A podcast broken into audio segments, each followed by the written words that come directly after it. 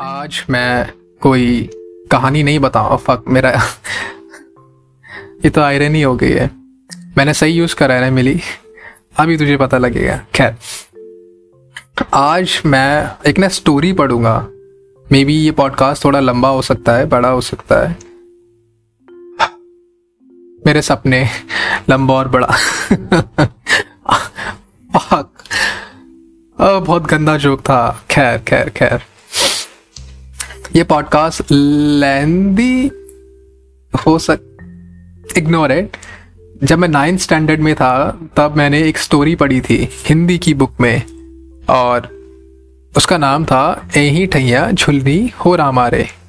वो स्टोरी एक ना यंग लव स्टोरी थी, एक म्यूजिकल टाइप की थी, महाराष्ट्रियन स्टोरी थी आई थिंक हाँ एक म्यूजिकल था, वो जो नाचने गाने वाले नहीं होते हैं लोग लाइक जिनका काम ये होता है कि वो अलग अलग जगह पे प्ले करते हैं थिएटर किड्स जिनको उस ज़माने में नाचने गाने वाला बोला जाता था।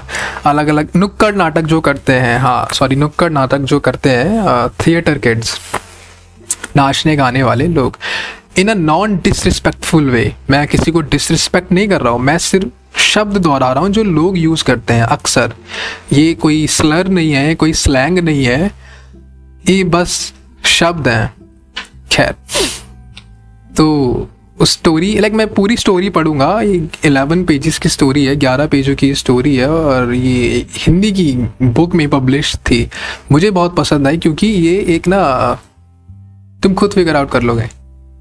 ओके सो महाराष्ट्रीय महिलाओं की तरह धोती लपेटे, कच्छ बांधे दुलारी दनादन दंड लगाती जा रही थी। उसके शरीर से टपक टपक कर गिरी बूंदों से भूमि पर पसीने का पुतला बन गया था।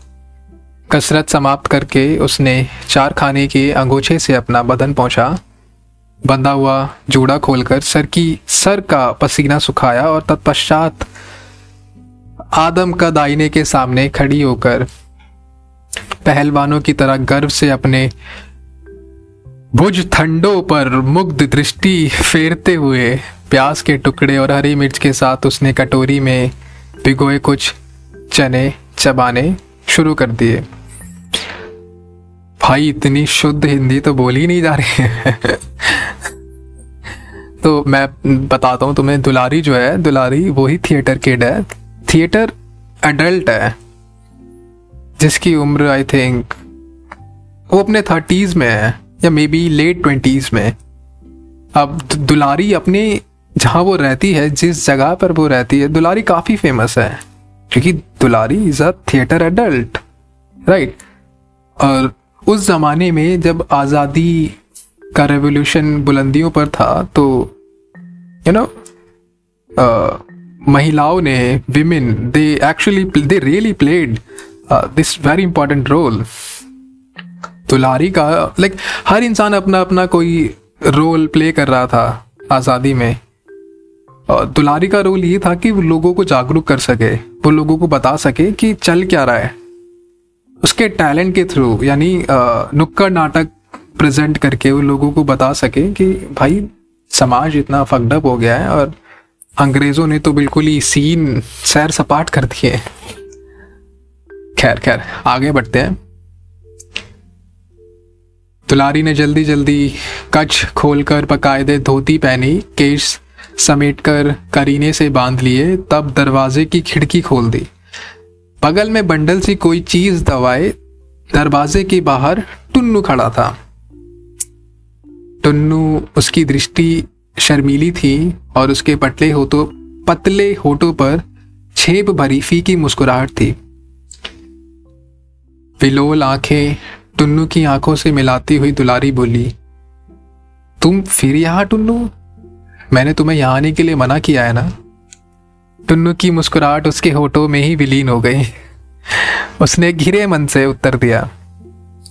साल भर का त्योहार था, इसीलिए मैंने सोचा कि कहते हुए उसने बगल से बंडल निकाला और दुलारी के हाथों में दे दिया। दुलारी बंडल लेकर देखने लगी, उसमें खद्दर की एक साड़ी लपेटे हुए थी। तो उन्होंने कहा, ये खास गांधी आश्रम की बनी है, लेकिन इसे तुम मेरे पास क्यों लाए हो? दुलारी ने कड़े स्वर से पूछा। टुन्नू का बदन और भी सूख गया। उसने सूखे गले से कहा, मैंने बताया था ना कि होली का त्योहार था। टुन्नू की बात काटते हुए दुलारी चिल्लाई, होली का त्योहार था तो तुम इसका मतलब यहाँ आ जाओगे? यहाँ क्यों आए? हाँ? जलने के लिए तुम्हें कोई और चिता नहीं मिली, जो मेरे पास दौड़े चले आए हो। तुम मेरे मालिक हो हाँ बेटे हो, भाई हो, कौन हो तुम टुन्नू खैरिया चाहते हो ना तो अपना ये कफन लेकर यहाँ से सीधे चले जाओ। और इतना कहकर दुलारी ने टुन्नू के पास उसकी वो साड़ी फेंक दी, उसके पैरों के पास फेंक दी। टुन्नू की काजल लगी बड़ी बड़ी आँखों में अपमान के कारण आँसू भर आए। उसने सर झुकाए हुए आत्रकंठ से कहा, मैं तुमसे कुछ माँगता तो हूँ नहीं दुलारी। हाँ? पत्थर की देवी तक अपने भक्तों द्वारा दी गई ये भेंट नहीं ठुकराती है। तुम तो खैर हार्ड मास की बनी हो। हाँ? हार्ड मास की बनी हो ना, तभी तो दुलारी ने कहा।